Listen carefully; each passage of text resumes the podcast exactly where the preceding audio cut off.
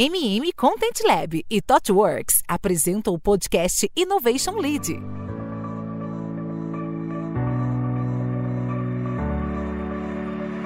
Olá, olá! Bem-vindas ao Innovation Lead, podcast da ThoughtWorks em parceria com o MM Content Lab. A ThoughtWorks é uma consultoria global de tecnologia que integra estratégia de produto, design e engenharia de software dentro das empresas para escalar e construir inovações dentro dessas empresas. E esse podcast aqui é justamente para a gente falar sobre como a inovação acontece ou como ela poderia acontecer dentro das empresas e, claro, como isso impacta a relação dessas empresas ah, com os seus clientes e também como isso afeta os seus resultados. E o assunto de hoje é design acessível, um, um assunto bastante em voga nesse momento, um assunto bastante importante. E eu estou com dois convidados super especiais aqui hoje. Mas antes de apresentá-los, o meu nome é Luiz Felipe Fernandes, ou Jimmy. Eu sou diretor de Customer Experience, Produto e Design na ThoughtWorks. E como ninguém está nos vendo nesse momento, estamos somente em áudio, eu vou rapidamente fazer uma autodescrição. Eu sou um homem branco, de cabelo escuro, bem baixinho, de barba também escura e bem baixinha. Estou vestindo um óculos de aro redondo, escuro e uma camiseta verde escura nesse momento. Eu gostaria de apresentar aqui nesse momento, primeiro, o Marcelo Sales, que é especialista em acessibilidade, fundador da Tudo é Acessibilidade. Um baita prazer estar com você aqui nesse momento, Marcelo. Olá, Jimmy, ou Luiz, né, como vocês preferirem. É um prazer enorme estar aqui com vocês, agradeço demais esse convite. E também fazendo rapidamente minha autodescrição, eu sou uma pessoa branca de pele morena clara, com cabelo e barba preto, baixinhos, né, ambos baixinhos nesse momento, e olhos castanhos. Nesse momento também eu estou utilizando um óculos com armação vermelha e camisa preta. Estamos aqui também muito bem acompanhados pelo Eric Henrique, que é designer aqui na ThoughtWorks e é um grandíssimo entusiasta do tema acessibilidade. Bem-vindo, Eric.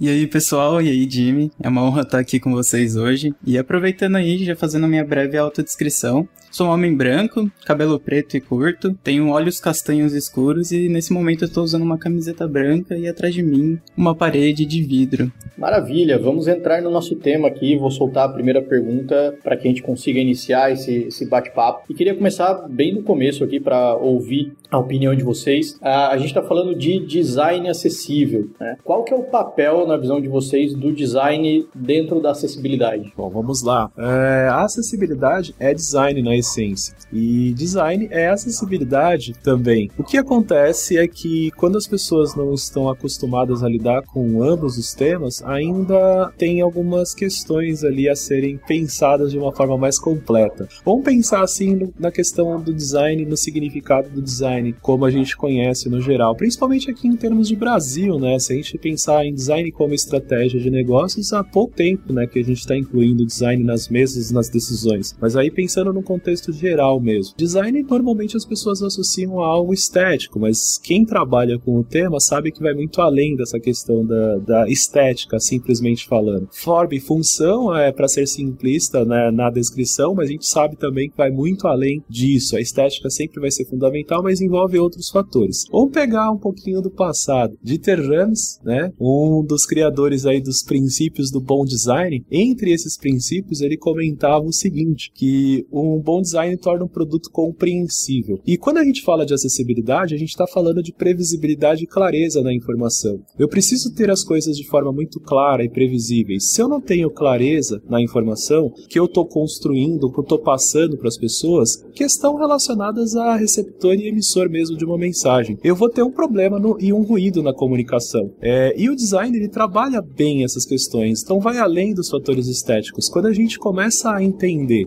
que a compreensão tem tudo a ver com essas questões relacionadas a, ao entendimento da informação que está sendo transmitida e, tá se, e que está sendo recepcionada pelas pessoas, independentemente da forma como essa mensagem está sendo transmitida. Por quê? Porque quando a gente entra em esferas mais específicas, como a utilização de algumas tecnologias assistivas, pessoas com deficiência visual que utilizam um leitor de telas, por exemplo, elas não ouvem, elas não veem a informação, boa parte delas não estão vendo, estão ouvindo a informação. E se aquela mensagem que a pessoa está ouvindo através de um leitor de telas não for claro o suficiente, ela vai ter um ruído na comunicação e não vai compreender, não vai consequentemente conseguir utilizar o produto ou serviço. Então, associando essas questões e pensando na essência né, de tudo aquilo que a gente está compondo, design tem tudo a ver com acessibilidade e acessibilidade tem tudo a ver com design. E fortalecendo aqui, acho que a visão do Salles, eu adoro essa pergunta, eu até mudaria ela para uma visão de qual é o papel do design em uma sociedade um tanto quanto não acessível, né? Na minha percepção é que ainda nós vivemos um momento um tanto quanto complexo quando a gente pensa que design é aquele meio que transforma as pessoas, transforma a cultura e gera grande movimento, né? Isso já até me faz lembrar de uma frase do nosso querido Donald Norman, né? que ele diz que toda vez que nós projetamos um produto, um serviço, uma marca, nós estamos fazendo uma afirmação a respeito da direção em que o mundo vai se mover daqui para frente.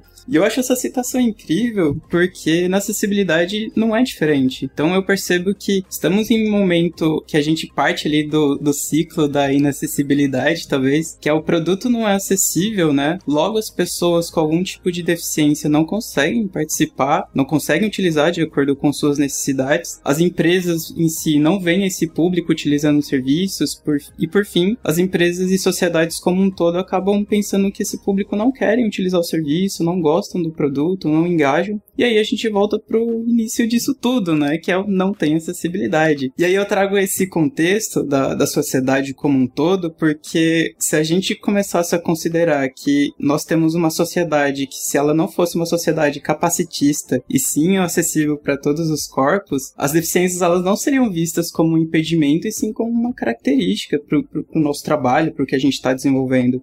E aí que eu acho que esse pensamento que entra o papel do design, né? Que é começar a observar isso não como algo que nos impede de criar um produto, um serviço, uma ferramenta de impacto, mas que possibilita criar esse movimento que vai ditar a forma como nós construímos o design mais acessível. E chegar em um ponto como a gente quer nessa utopia que se torna algo tão natural que é só mais uma característica do nosso trabalho, não é uma sobreposição que a gente tem que fazer. Faz muito sentido, cara. E, e ao mesmo tempo eu vejo assim, eu sei que design dá para ser resumido em forma e função, mas ao mesmo tempo eu vejo que é, design tem, tem dois fatores assim que, que resumem muito bem, na minha opinião, que um é sobre já tornar acessível, né? Então é construir algo para, para que aquilo possa ser usado de alguma forma, que aí é, é tá dentro aí da, da, da, função, obviamente. E tem um outro fator que está dentro do, do fator estético, mas que estético obviamente é um dos pedaços aí, mas eu resumiria isso como tornar também esse uso de alguma forma prazeroso, né? Não só, é, não só fácil, mas esticando ele o máximo possível para que ele seja também prazeroso, né? O mais básico possível fácil e no outro extremo ele é, aquilo ser gostoso de ser usado também, né? E aí, só que uma dessas partes é sobre tornar acessível também, né? Então, eu concordo 100% com vocês e a pergunta obviamente já veio pra gente começar alinhando todo mundo aqui, mostrando que no fim das coisas, no fim das contas as coisas não se separam, que design e acessibilidade elas são exatamente a mesma coisa. A questão é se quando a gente está fazendo design, a gente está de fato olhando por maior número de pessoas possível, ah, para que a gente consiga ter o maior impacto possível também, concordam? Sem dúvida, na verdade nós não estamos olhando para todas as pessoas, isso é fato. Né? Quando nós utilizamos aquela velha frase em uma discussão, numa reunião de negócios, quando você envolve assim, estamos colocando a pessoa no centro ou estamos colocando o usuário no centro. A grande questão que eu sempre devolvo é: será que estamos colocando todas as pessoas no centro ou somente parte dessas pessoas no centro? E quando a gente começa a trabalhar essas questões, você comentou aspectos fundamentais aí, né? Se a gente lembrar né, das bases e dos pilares dos conceitos que foram criados no passado, Peter Morville, por exemplo, né, que criou o contexto ali da arquitetura de informação para a web. E aí ele trouxe um diagrama que é que algumas pessoas devem conhecer, que estão ouvindo aqui, que era aquele do favo de mel, né? E aí esse diagrama do favo de mel trazia vários pontos relacionados a isso que você falou, de que do, do, do produto ser útil, do produto ser utilizável, do produto ser desejável, do produto ser localizável, do produto ser confiável, valioso e acessível. Então, quando a gente começa a pensar em como tudo aquilo que foi criado, que a gente faz hoje, né, tudo aquilo que foi pensado, imaginado, criado, já contemplava essas questões de compreender o ser humano na sua essência, né, de dar acesso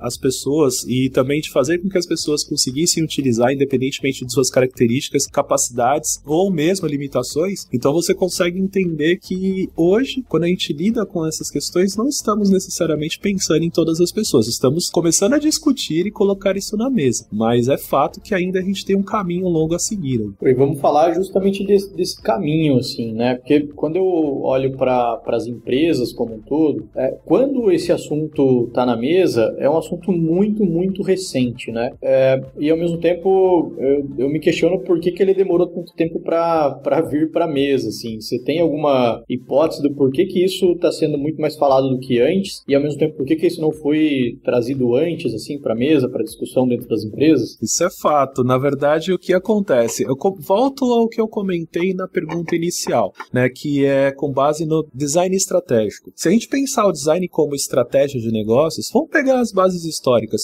Quando que o design foi divulgado inicialmente no Brasil, para as empresas no Brasil, de uma forma mais ampla? Em 1995, o Ministério da Cultura, o Ministério da Cultura, né? Eles, eles divulgaram um desafio para as empresas justamente de como evoluir o design para as pessoas num contexto geral. Pô, 1995 é relativamente muito pouco tempo, né? Em termos de cultura, foi ontem, literalmente falando. Então, o Sebrae tem alguns dados interessantes que é dos, do, a partir do ano 2000 foi quando as pessoas, o público no geral, começou a enxergar o valor do design, essencialmente falando. No, na prática, quem é leigo no assunto, você sabe identificar algum fator estético de importância e relevância, aquilo que é de melhor qualidade, etc, etc. Mas, é, pensando no ponto de vista de estratégia de negócios, você começa a pensar que o design foi há muito pouco tempo ele está sendo visto como estratégia. E dentro das empresas, mais pouco tempo ainda, ele está sentando nas mesas e nas decisões e reuniões. Com acessibilidade, não vai ser um processo diferente. É um processo que as pessoas e as empresas estão começando a lidar com isso agora. E com certeza absoluta, em algum momento, essas decisões farão parte das decisões estratégicas também. Algumas empresas já perceberam isso, já estão colocando isso na frente, né? E tem um conceito chamado de shift left, né? Trazermos à esquerda e aí, consequentemente, a gente começar a trabalhar com esse assunto de uma forma antecipada, no início da evolução, da discussão do produto, e não quando o produto já está concluído, porque, consequentemente, o seu esforço vai ser muito maior, e aí entra diversas outras, outras questões. As pessoas, eu, eu ouço normalmente as pessoas em empresas falarem, ah, design custa caro. Gente, não é o design, que, o, acessibilidade custa caro. Não é a acessibilidade que custa caro.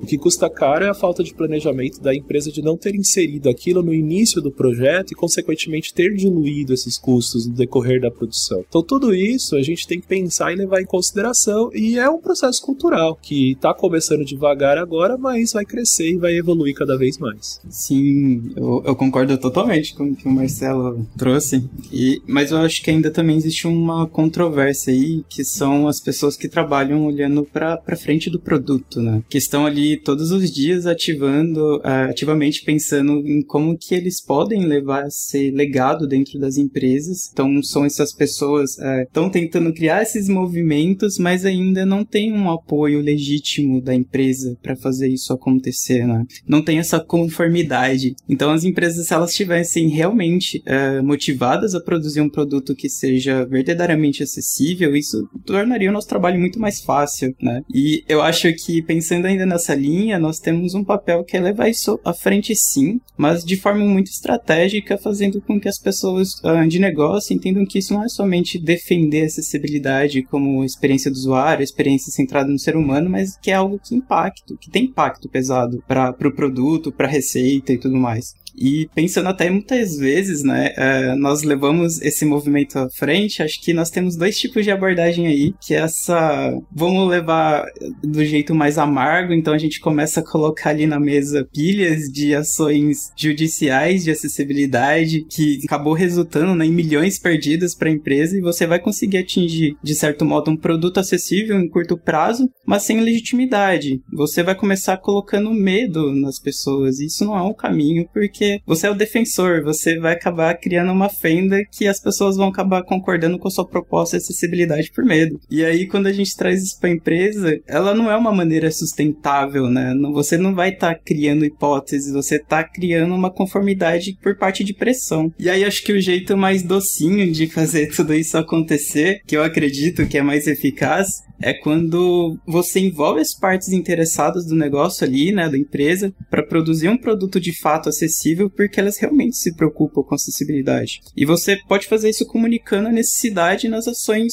e não nas ações uh, judiciais de alguma forma. Então acho que é começando por um simples teste ali de aceitação de cliente, certificando que você está incluindo ali né, as necessidades do público, levando isso à frente, mostrando a frustração das pessoas ao utilizar o produto, e aí você vai ter um respaldo forte e lindamente gracioso explicando por que, que essa mudança deve ser feita, sabe? Então, acessibilidade como uma experiência é focada no ser humano, acho que a gente tem esse papel de comunicar com empatia, de forma humana, e começar a fazer esse movimento dentro das empresas que muitas vezes vai acabar ficando ali no nossa, na nossa mão, né? Na nossa carga. No amor ou na dor, né, Eric? Mas vai. Exatamente. Vai e tem outro ponto também, que acho que até são fatores mais mercadológicos, vamos dizer assim, que eu acho que tem impactado também para esse assunto estar cada vez mais, mais em voga, como é o caso de agora. O primeiro é o que o Eric acabou de comentar, né, que começa a existir já, pelo menos é o que eu enxergo, uma pressão não só da sociedade, mas também de órgãos reguladores e do próprio mercado, né? Então, a onda, por exemplo, do ESG agora. ESG tem impacto agora real no valor da ação da empresa na, na, na bolsa de valores. Então, isso acaba tendo também uma, uma gerando uma certa pressão para que esse olhar exista dentro das empresas. Além disso, e aqui de novo estou trazendo aspectos bastante mercadológicos, tá? É, além do, do, dos, dos, outros olhares mais, mais subjetivos. Tem um outro fator que eu vejo também que é muito prático dentro do mercado, que se a gente olhar para o mercado hoje, o desafio, né, a, a, briga é por fidelização, né, de alguma forma. A briga por diferenciação. Então estão todas as empresas se debatendo absurdamente para ver quem consegue se diferenciar mais da outra empresa. E está cada vez mais difícil construir essa diferenciação. Né? Então, de alguma maneira, isso vai, ao longo do tempo, criando N maneiras que anteriormente pareciam não tão prioritárias, vamos dizer assim, e que agora elas se tornam prioritárias porque ficou clara que aquilo, de alguma forma, pode trazer essa diferenciação. Eu acho que o design, inclusive, como um todo, né? não, não só a acessibilidade aqui junto com o design, mas o design como um todo também passou, de alguma forma, por essa transformação na minha visão, no sentido de, antigamente era, vi, era visto como algo opcional e que nesse momento agora, ou você faz, ou você não consegue se diferenciar no mercado. Né? Ou você tem um bom design, ou você tem uma boa acessibilidade, ou está cada vez mais difícil você competir num cenário em que, no, no mercado nesse momento, que as barreiras de entrada são baixíssimas, né? Perfeito, porque você leva em consideração diferentes aspectos com relação a isso. Por exemplo, a questão relacionada à legislação. Então,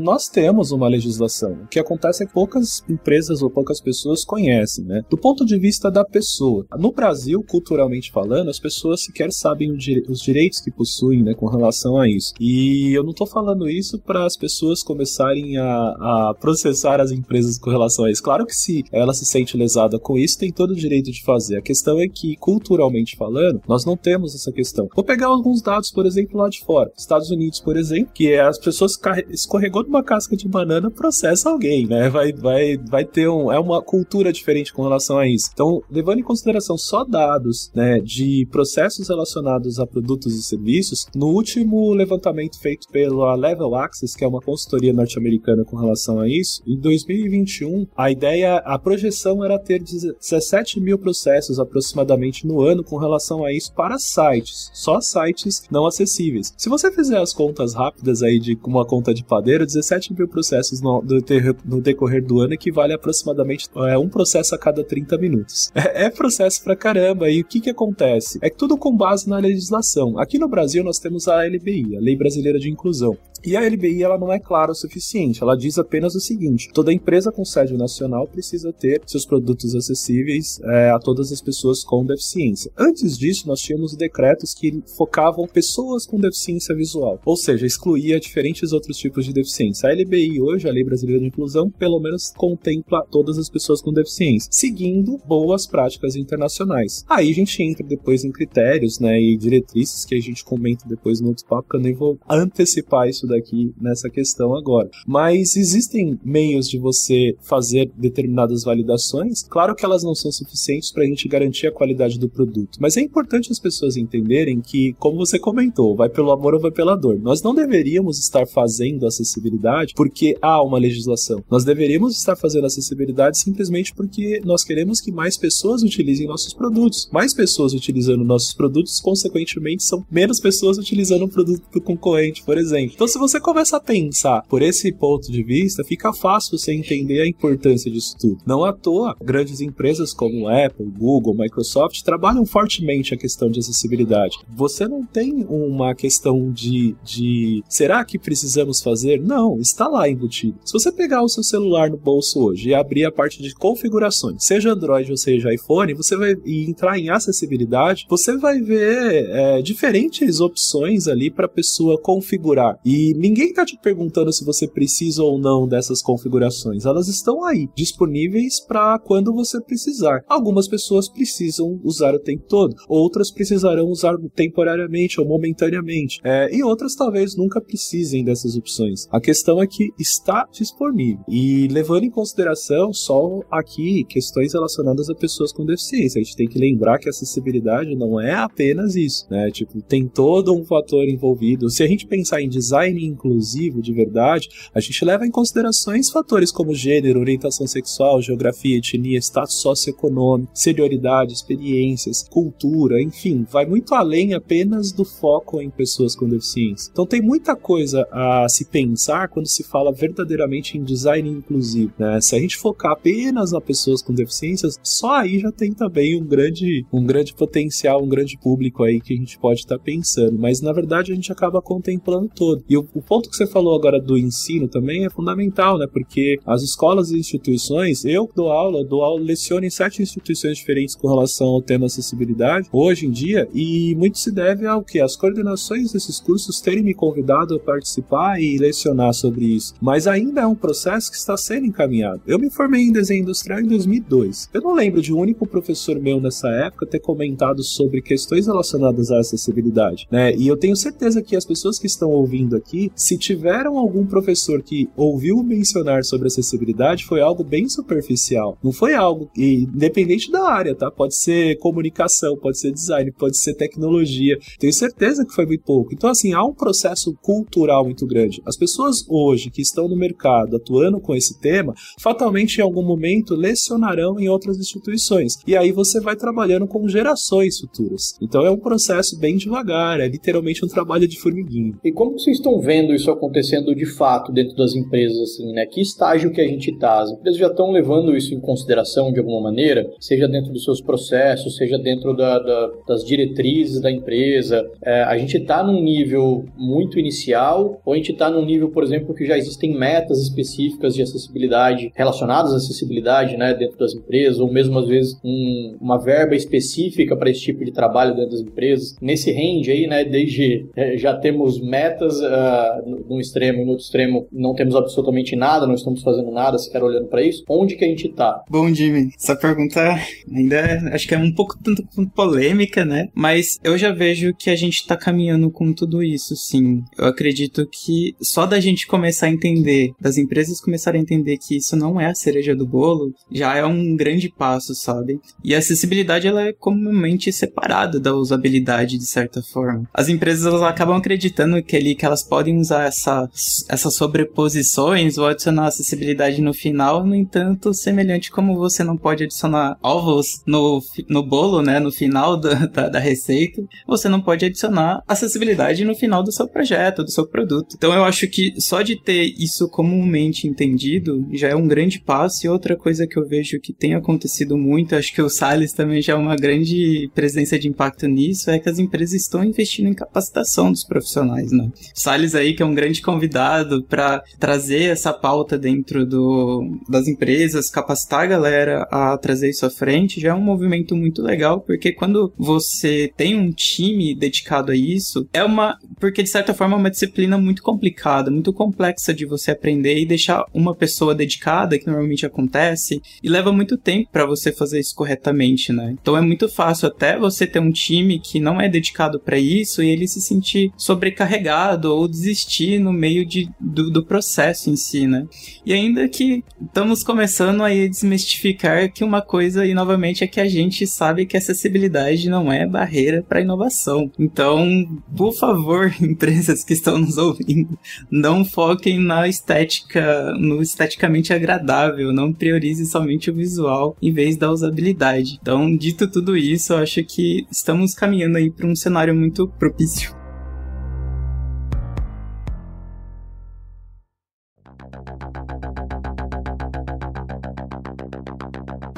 Vou pegar, na verdade, o, o, Eric já comentou diferentes pontos aí. Eu vou mesclar com algumas informações, já vou, mas eu vou pegar o último gancho que ele comentou agora, que costuma ser um mito, tá, gente? Tipo, é, design acessível é feio? Primeiro, a gente tem que levar em consideração o que é ser feio, né? A gente tem algumas questões relacionadas a isso. Mas, trazendo isso à tona, falando de esteticamente algo agradável, tenho certeza que as pessoas dificilmente acreditam que um produto da Apple não é esteticamente bonito. Inclusive, os seus respectivos sites e vendas dos produtos. A Apple é uma empresa que ela sabe trabalhar o produto em si com uma qualidade excepcional, porque envolve muita pesquisa, muita, muita uh, uh, pesquisa de fato com pessoas antes de lançar um produto ali real né, no mercado, mas também envolve todo um processo mercadológico muito profundo. Eles sabem vender aquilo que eles estão criando. E aí, quando você pega, por exemplo, no hot sites dos produtos, eu sempre gosto de utilizar esse exemplo como essa questão da questão de ser bonito ou não, tá? Porque todos os sites da Apple hoje, inclusive dos produtos de lançamento, são bonitos, são esteticamente agradáveis e são perfeitamente funcionais,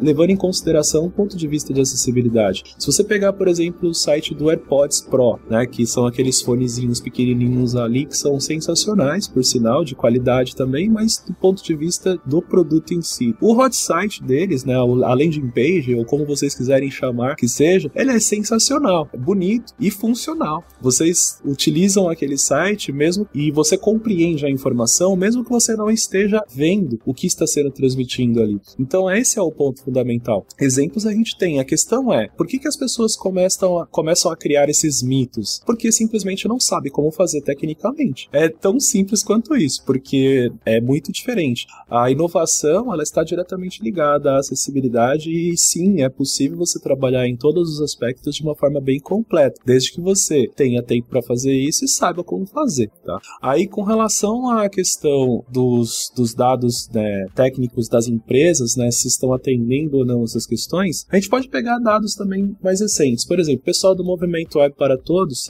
lançou uma pesquisa nos últimos três anos sobre a porcentagem de sites acessíveis no Brasil. Né? O último dado mostra que menos, continua sendo menos de 1% né, com sites com uma acessibilidade aceitável. Se a gente pegar dados internacionais, a gente pode pegar os dados da WebAIM, que é uma consultoria norte-americana também, que eles acabam trazendo alguns contextos. E aí eles pegam o quê? As 1 milhão de homepages mais acessadas e acabam fazendo todos os testes similares ao que são feitos aqui no Brasil. E aí a gente chega no número de aproximadamente 3% dos sites com alguma acessibilidade aceitável. Poxa, 3% no mundo e menos de 1% no Brasil é muita coisa para a gente se trabalhar. Mas o que está por trás desses números é importante a gente pensar. Isso é feito através de uma análise com ferramentas. As ferramentas conseguem validar questões técnicas, né? Se existe ou não determinadas tags de código ali para fazer validação, uma estrutura, títulos de nível 1, títulos de nível 2, títulos de nível 3, que a gente trabalha questões de SEO para quem trabalha com a indexação de insights, de sites e mecanismos de busca. Então tudo isso de certa forma está relacionado. Uma ferramenta consegue validar se eu tenho essa estrutura positiva ou não, mas ferramenta alguma vai conseguir validar a qualidade deste conteúdo. A ferramenta consegue validar se eu estou numa estrutura hierárquica adequada. Título de nível 1, título de nível 2, título de nível 3. Mas e a qualidade deste título, né? Eles, esse título é inteligível o suficiente para as pessoas compreenderem a que se refere aquela tela ou aquele produto que, que, ela, que ela tá? Isso só uma pessoa vai conseguir validar. Aí a gente começa a entrar em aspectos de conteúdo, aspectos de arquitetura de informação, aspectos até mesmo relacionados a planejamento e estratégia. E aí o que, que leva em consideração? Os dados que a gente tem né, desse menos de 1% de sites no Brasil e 3% no mundo são referentes a, a só a parte técnica que equivale a aproximadamente 35%, 40% no máximo que você precisa validar. Os 40% restantes envolvem fatores humanos. E aí entra o ponto que o Eric comentou, né, das empresas ainda não, não terem estruturas adequadas para lidar com esse tipo de situação, porque a gente precisa de profissionais capacitados para lidar com isso. Entramos no ponto da capacitação que o Eric comentou também. E aí eu trago um último gancho aqui que é relacionado a como eu atuava ali nas empresas, né? No Itaú, quando eu trabalhei no Itaú, no, na Raia Drogas, quando eu trabalhei lá, quando eu, eu trazia esses aspectos, eu trazia o processo de oito pilares específicos dentro das empresas que é literalmente ligados a uma mudança de cultura. O primeiro desses itens é o que? O sentimento de uma necessidade de mudança. A empresa precisa saber e perceber que tem que mudar e que quer mudar. Segundo ponto é a governança. Se não tiver uma área responsável ou uma pessoa responsável, fatalmente vai estar tá todo mundo querendo lidar com o assunto e fica aquela bola quicando e ninguém cuidando da bola. Precisa ter governança e as empresas precisam ter uma área para cuidar disso. Terceiro ponto, ter uma visão clara dos objetivos. Qual é o objetivo que eu quero alcançar? O que, que eu quero fazer com tudo isso? Se eu não tenho uma visão clara, como que eu vou medir para onde eu vou e para o que, que eu quero fazer? Terceiro, quarto ponto está relacionado a identificar as barreiras e os problemas. Como que as pessoas vão criar esses objetivos sem que se identifique as barreiras que ocorrem hoje? Ah, não sabemos quais são os problemas no nosso site, não sabemos quais são os problemas no nosso aplicativo. Eu preciso saber de tudo isso para eu criar esses objetivos, né? E consequentemente criar o seria o quinto item que é a criação de planos de ação de curto, médio e longo prazo. E aí você começa a trabalhar de forma estratégica com tudo isso. E aí temos o que? Capacitação de todos os times envolvidos, porque eu preciso capacitar times de desenvolvimento, preciso capacitar times de design, preciso capacitar times de negócios, preciso capacitar times de atendimento ao cliente, porque não adianta nada seu produto estar tá atendido do ponto de vista técnico se a, a pessoa entra em contato na central de atendimento e a sua central de atendimento não está preparada para lidar com essa situação. Então a capacitação envolve diferentes esferas dentro de uma empresa. E aí a gente tem o trabalho de comunicação, né? As ações que estão sendo feitas, elas precisam ser comunicadas internamente dentro da empresa para as pessoas estarem e entrarem no clima da cultura de fato e as pessoas de mercado precisam saber o que a empresa está fazendo também. E a gente tem diferentes tipos de documentos para apresentar esses tipos de materiais, tanto publicamente quanto internamente. Então a mudança de cultura é um processo. Não pode ser tipo a acessibilidade não é uma feature. A acessibilidade não é uma melhoria. Enquanto ela for olhada como uma melhoria, ela não vai estar no processo e consequentemente as empresas não estarão aplicando de uma forma correta ou da forma como deveria ser aplicado. É muito legal esses oito passos e, e, eu entendi que eles são quase que uma ordem mesmo, né? Então parece que não, não dá para fazer o terceiro sem fazer o segundo, assim, né? Não sei se eu entendi corretamente. Mas aqui, falando de percepção, eu não tenho nenhuma, nenhum dado para embasar isso que eu tô falando, mas em termos de percepção, eu sinto que as empresas, quando, quando isso existe dentro das empresas, isso está de alguma forma no estágio 2, né? Em que existe uma, uma pessoa, uma área para cuidar disso, mas isso não necessariamente ainda se tornou algo, eh, algo mais sólido dentro da empresa, com um plano, com uma meta e etc. Né? É, e eu acho também, falando um pouco do, do da minha visão também, é, em cima da minha percepção, sobre o que eu vejo que na maioria das vezes causa isso. Quando a gente fala em meta das empresas, existe, claro, a meta de faturamento, a meta disso, a meta daquilo, só que todas as vezes que a gente fala, principalmente de, de lançamento de novos produtos ou produto digital como um todo, eu vejo que as metas são muito mais de entrega do que de resultado, e talvez esse seja um, um, um ponto que esteja bloqueando muitas empresas de seguirem para frente, assim, né? Eu até citei isso no, no, no, primeiro podcast que a gente gravou sobre ROI de, de inovação, ROI de produto. Inclusive, quem não, não escutou ainda, escute, tá muito legal. Uma das coisas que eu falo nesse, nesse podcast é de uma pergunta que eu sempre procuro fazer para os clientes que a gente atende,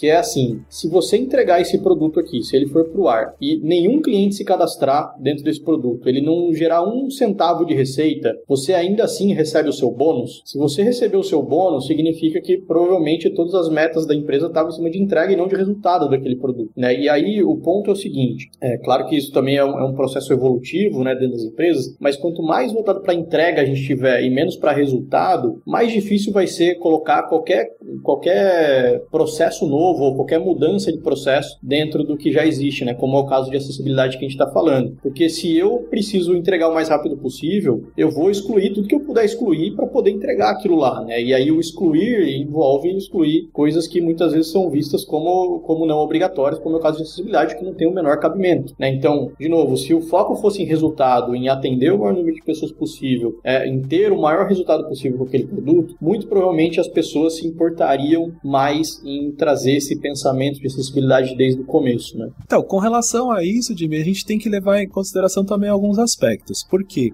Né, o ROI, o tal do, do retorno, a gente pode obter de diferentes formas, inclusive retorno positivo perante a sociedade. Né? Então a gente tem que avaliar diferentes contextos e diferentes situações. O que eu costumo dizer é que assim, quem começa a lidar com métricas percebe o quão útil né, e quão relevante é importante lidar com métricas. Você tem que metrificar hoje tudo aquilo que você faz, isso é fato. Até mesmo quando você vai numa academia, né? Você tem que botar um objetivo em mente e você vai metrificar depois de um tempo se aquele seu objetivo foi conquistado ou não. É tão simples quanto isso. Com acessibilidade não é diferente. O problema é que as pessoas ainda não sabem como lidar. E aí você vê algumas questões muito curiosas. Eu falo curiosa hoje porque eu vejo as pessoas correndo atrás desse tipo de informação, mas são coisas que eu fazia no passado antes de adquirir o conhecimento. Então é natural. Por exemplo, uh, é muito comum as pessoas quererem medir quantas pessoas com que utilizam leitores de tela estão utilizando um site, um determinado site. A empresa quer saber isso. Ah, quantas pessoas com leitores de tela estão utilizando nosso site? Gente, para que você precisa saber disso? Começa por aí. Primeiro, a gente começa a entrar em algumas questões até mesmo legais, do ponto de vista de LGPD. Por quê? Porque para você obter esse dado, você tem que ter o consentimento da pessoa.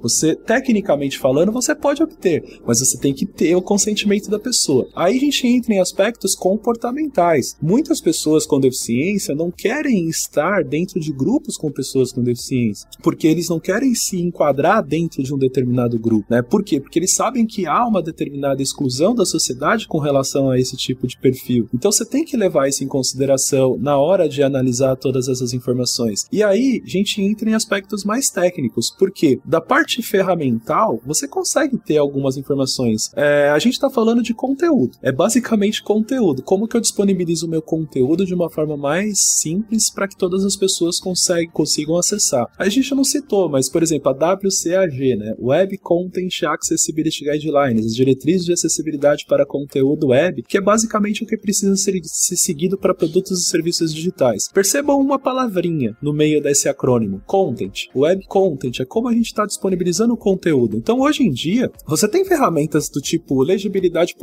que você consegue validar o quão é, simples está o seu conteúdo disponível para as pessoas, levando em consideração até mesmo o nível de instrução que essa pessoa tem. Então, tecnicamente falando, você consegue ter diferentes dados de diferentes formas. A questão é qual o tipo de dado que vai ser de fato relevante para o meu negócio. Né? Por exemplo, como a gente mede a cultura de uma empresa? Né? Como a gente começa a medir as questões relacionadas a D&I, né? diversidade e inclusão das empresas? Se você começar a levar esse aspecto ao pé da letra, a gente está a gente tá analisando pessoas de fato. Então, eu tenho que inserir isso no meu processo no dia a dia de tal forma que não seja simplesmente um número exato, que é o tal do ROI ali da acessibilidade, né? Tipo, eu tenho diferentes formas de lidar com essa situação e às vezes essa métrica é muito particular e individual da empresa em especial, né? Por exemplo, uh, no caso, eu citei aqui as empresas que eu trabalhei. Na última, principalmente, eu tive que criar um modelo específico interno baseado em como a empresa já atuava com as métricas internas da empresa. E às vezes você precisa fazer isso. Então não é um modelo de mercado pronto, você vai baixar de algum site específico e pronto, vamos metrificar a acessibilidade. Não, não vai ser assim. É um processo bem oneroso e por isso que você ainda tem essa dificuldade de ter resultados satisfatórios, porque o resultado não vai vir em um mês, não vai vir em um ano. Às vezes são anos, né? E aí essa consequência disso é que as pessoas acabam deixando de lado, despriorizando, não colocando isso dentro do radar e, consequentemente, dificultando ou atrasando né, a aplicação prática. Agregando, acho que na, na fala do Salles, aí nós podemos voltar no contexto do docinho versus o amargo também, né? Vejo que um dos jeitos é fazendo-se entender que, como ele bem colocou, acessibilidade é lei, não é uma conformidade. E isso, se não for tratado, se a gente não começar a entender que isso tem que estar tá dentro, vai gerar custos altos, seja multas ou essas ações judiciais em si. E vejo que o caminho é garantir que a gente inclua esse público, ele esteja representado, né? Que a gente comece trazendo eles à frente e não como um grupo específico. A gente tem que entender que eles necessitam de uma tecnologia adaptativa. E quando a gente começa a trazer eles uh, nessa frente, a gente pode de fato começar a medir facilmente a conversão, retenção, etc. Assim por diante. E nessa mentalidade é importante porque a gente precisa também proteger a empresa de ser processada e perder milhões de reais aí por um simples acionável que a gente poderia ter desde o começo. Acho que um bom exemplo até para retratar isso foi a Nike que teve ações judiciais pesadas contra elas por não permitir que consumidores com deficiência experimentassem seus produtos nas lojas e online. E há, há um tempo atrás, né? E outra razão pode ser por ser altruísta, né? Relacionada à noção de eliminar barreiras de acesso à informação que a gente ainda tem hoje. Tem, tem um complemento aqui, na verdade, puxando esse gancho aqui. É legal a gente pensar no tipo de impacto que a empresa está sofrendo com relação à falta de aplicação ali de acessibilidade. Porque se a gente pensar num contexto geral, a gente pode imaginar quatro tipos de impactos fundamentais: o impacto no uso e na satisfação do produto. Esse normalmente é medido através dos joinhas, curtidas, né, e notas na, na lojinha de aplicativos ali no geral. Né? Poxa, eu tô gostando daquilo, poxa, eu não tô gostando, aquilo me frustrou, é, e assim você tem um impacto no uso e na satisfação. Quando você associa a, o uso de tecnologias assistivas, a pessoa que não consegue utilizar, ela foi frustrada. Simplesmente, ela se sentiu frustrada. Né? Então, consequentemente, ela vai avaliar negativamente o seu produto. Pode ter certeza disso. Mas a gente tem o, os outros dois pilares aqui, que eu falei que são quatro, que seria o impacto na marca e no consumo. O impacto na marca e no consumo, ela pode ser afetada diretamente por conta dessas pessoas que não conseguiram utilizar o produto e elas vão reverberar negativamente o seu produto. Então, quando você não, você não gosta de um produto específico, o que, que você vai fazer? Você vai colocar, vai reclamar para todo mundo, vai reclamar primariamente para a pessoa que está do seu lado, depois provavelmente vai até colocar um site específico de reclamações e já para qual que é o seu intuito? Fazer com que as pessoas não utilizem aquele produto. Poxa, eu me senti frustrado, eu quero que todo ninguém mais utilize esse produto. E você vai ter um impacto negativo com a marca. Então, consequentemente, com quando você traz o ponto da acessibilidade, você também começa a ter isso. Por quê? Porque tem pessoas emocionalmente ligadas e também, né, a gente pode pensar amigos, parentes, né, pessoas que estão ligadas diretamente com pessoas com deficiência que vão meio que tomar essas dores e consequentemente vai deixar de usar também o produto. Claro que é uma porcentagem pequena, pode ser, é, dependendo do negócio, às vezes nem é tão pequena assim, mas a gente tem que levar isso em consideração. Se, se a empresa não está preocupada em pagar uma multa,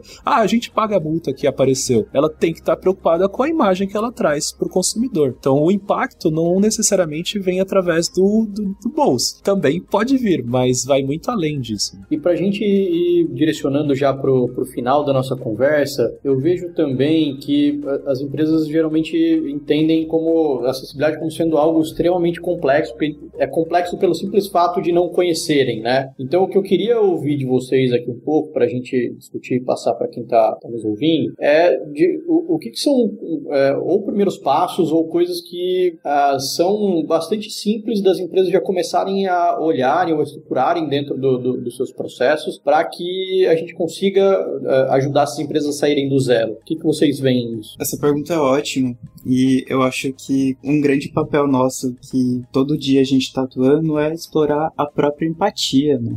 É, quando você começa a explorar, começa a exercitar a empatia, ou pensar antes do projeto e podemos relacionar isso até com o modo do o modelo de pensamento tanto biomédico quanto o modelo social. E quando começamos, podemos começar ali a parar de tentar consertar as pessoas com um tipo de deficiência com, e começar a consertar a sociedade, de dar muito foco uh, nas suas limitações e começar a dar foco em suas capacidades e habilidades, e assim por diante, a gente vai começar a dar uns primeiros passos com isso. Quando começamos a pensar nesses modelos de forma mais empática, nós vamos começando a desmascarar esses mitos que acabamos criando ao longo dos anos, que criar um produto acessível impede a inovação, é uma barreira de alguma forma, e não, é um caminho para você inovar, transformar o mercado de alguma forma. E muitas vezes nós não temos essa visão, né, essa empatia suficientes para realmente entender o impacto de um produto digital que não é acessível. Então pensamos nisso de um sentido técnico ou legal, mas que realmente devemos pensar sobre isso e sentir isso trazer para um aspecto humano, que é o design é centrado no humano, né? E quando algo não está acessível, isso pode significar que alguém que precisa das informações está sendo é, atrapalhada de alguma forma, não está conseguindo suprir suas necessidades. Isso é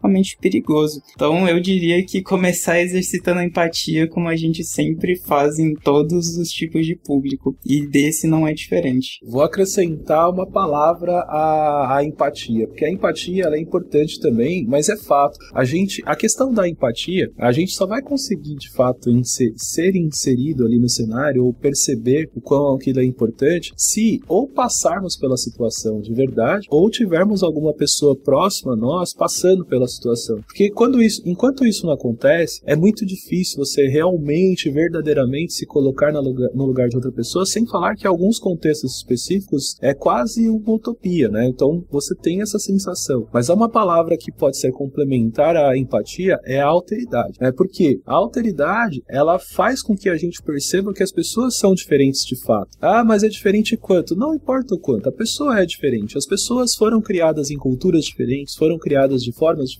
foram criadas em contextos diferentes. Então, consequentemente, as pessoas são diferentes na sua essência. Né? E isso envolve também essas questões das habilidades que elas têm, das capacidades e mesmo limitações específicas. Então, juntando tudo isso, você consegue associar empatia e alteridade. Mas esse é o ponto né, mais conceitual de tudo. Indo para a parte prática mesmo, de fato, de execução, porque numa empresa, assim, pelo, por experiência própria, gente, quando você traz o assunto relacionado à empatia e alteridade, ele é fundamental para a gente construir uma cultura. Mas só estará disponível a ouvir essa questão quem já está ciente de tudo isso. Porque quando você pega ah, algumas empresas específicas que estão de olho essencialmente no negócio, no produto, a galera vai querer saber de dados, vai querer saber de números e efetivamente falando. Então, trazendo isso para o contexto ali da, da empresa, levando em consideração os oito pilares que eu comentei anteriormente, tudo tem que estar ligado. Né? O Jimmy até perguntou, né, teve na hora que ele, que ele respondeu a minha mensagem ali, que eu acabei não complementando na sequência, ele perguntou se a gente precisava seguir uma ordem lógica né, naquela estrutura. A gente precisa seguir alguns passos, mas alguns não necessariamente precisam estar juntos. Por exemplo, a capacitação. Tá? A empresa ela precisa perceber que é importante eu capacitar meus times. Eu posso ainda não ter um plano de desenvolvimento e estrutura e ajustes e eliminação de barreiras, mas nesse meio tempo eu posso preparar a capacitação dos meus times. Por quê? Porque na hora que eu tiver esse plano, eu vou, se eu não tiver pessoas capacitadas para executar o plano, consequentemente eu não vou conseguir trabalhar. Então assim, o que as empresas têm que ter em mente é, eu preciso sim capacitar as pessoas envolvidas. Por quê? Porque fatalmente cedo ou tarde a gente vai precisar aplicar na prática todo esse conceito, todos esses contextos, né? E a aplicação prática vai pegar. Pode ter certeza que vai e vai pegar na parte técnica porque tem a ver com a questão que eu falei de formarmos profissionais hoje para o mercado que não estão preparados a lidar com acessibilidade. Ainda é um conhecimento específico. Não deveria, tá, gente? Porque se a gente entender o que é acessibilidade, o que é acessibilidade? É basicamente conceitos de design de interação, que conceitos de interação humano-computador, como as pessoas interagem com as máquinas, conceitos de arquitetura de informação. São todas essas coisas que a gente já discutia no passado. Ocorre que a gente está caminhando para um mundo cada vez mais complexo. E esse mundo exige que as pessoas que estão envolvidas com tecnologias compreendam como as pessoas se comportam com as máquinas, porque cada vez mais vai ser uma junção de tudo isso. E se você não está preparado para isso, você vai ter um problema. Quando você pega a tal da WCAG que eu comentei para estudá-la, o que, que é a WCAG? Você começa a estudar, você começa a perceber o seguinte: nossa, mas isso aqui é, são coisas que eu já deveria estar fazendo. Pois é, são coisas que você já deveria estar fazendo. Por que não está fazendo ainda? Né? Então, você tem que trabalhar essas questões fundamentais. Você trabalha o aspecto cultural para fomentar essa discussão dentro das equipes, times, parceiros e etc. Mas ao mesmo tempo eu tenho que entender como que eu aplico isso na prática. E a capacitação, sem dúvida alguma, é um ponto inicial. Não é o único, mas você vai precisar capacitar. E é claro, ponto de partida fundamental é saber onde estão os problemas. Se você não tiver uma identificação de como estão acontecendo esses problemas no seu produto ou serviço, onde estão esses problemas, através de um relatório que seja, alguma coisa assim, você sequer vai saber por onde começar. Você vai ficar patinando. Então, assim, todas as etapas são importantes, mas tudo começa ali, essencialmente, em você identificar como estamos, né? Pra gente identificar da onde para onde a gente vai, né? E como a gente, da onde a gente tá partindo. Porque enquanto se você não tiver isso, você não, não vai ficar patinando e vai ficar só na discussão contextual ou conceitual. Vamos encerrando esse nosso podcast. Esse foi o terceiro episódio do Innovation Lead falando sobre design acessível com Marcelo Sales e Eric Henrique. Muitíssimo obrigado a todos vocês. Um beijão.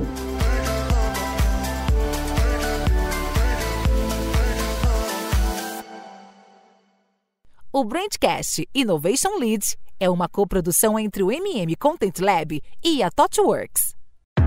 Esse podcast foi produzido e editado nos estúdios da AudioEd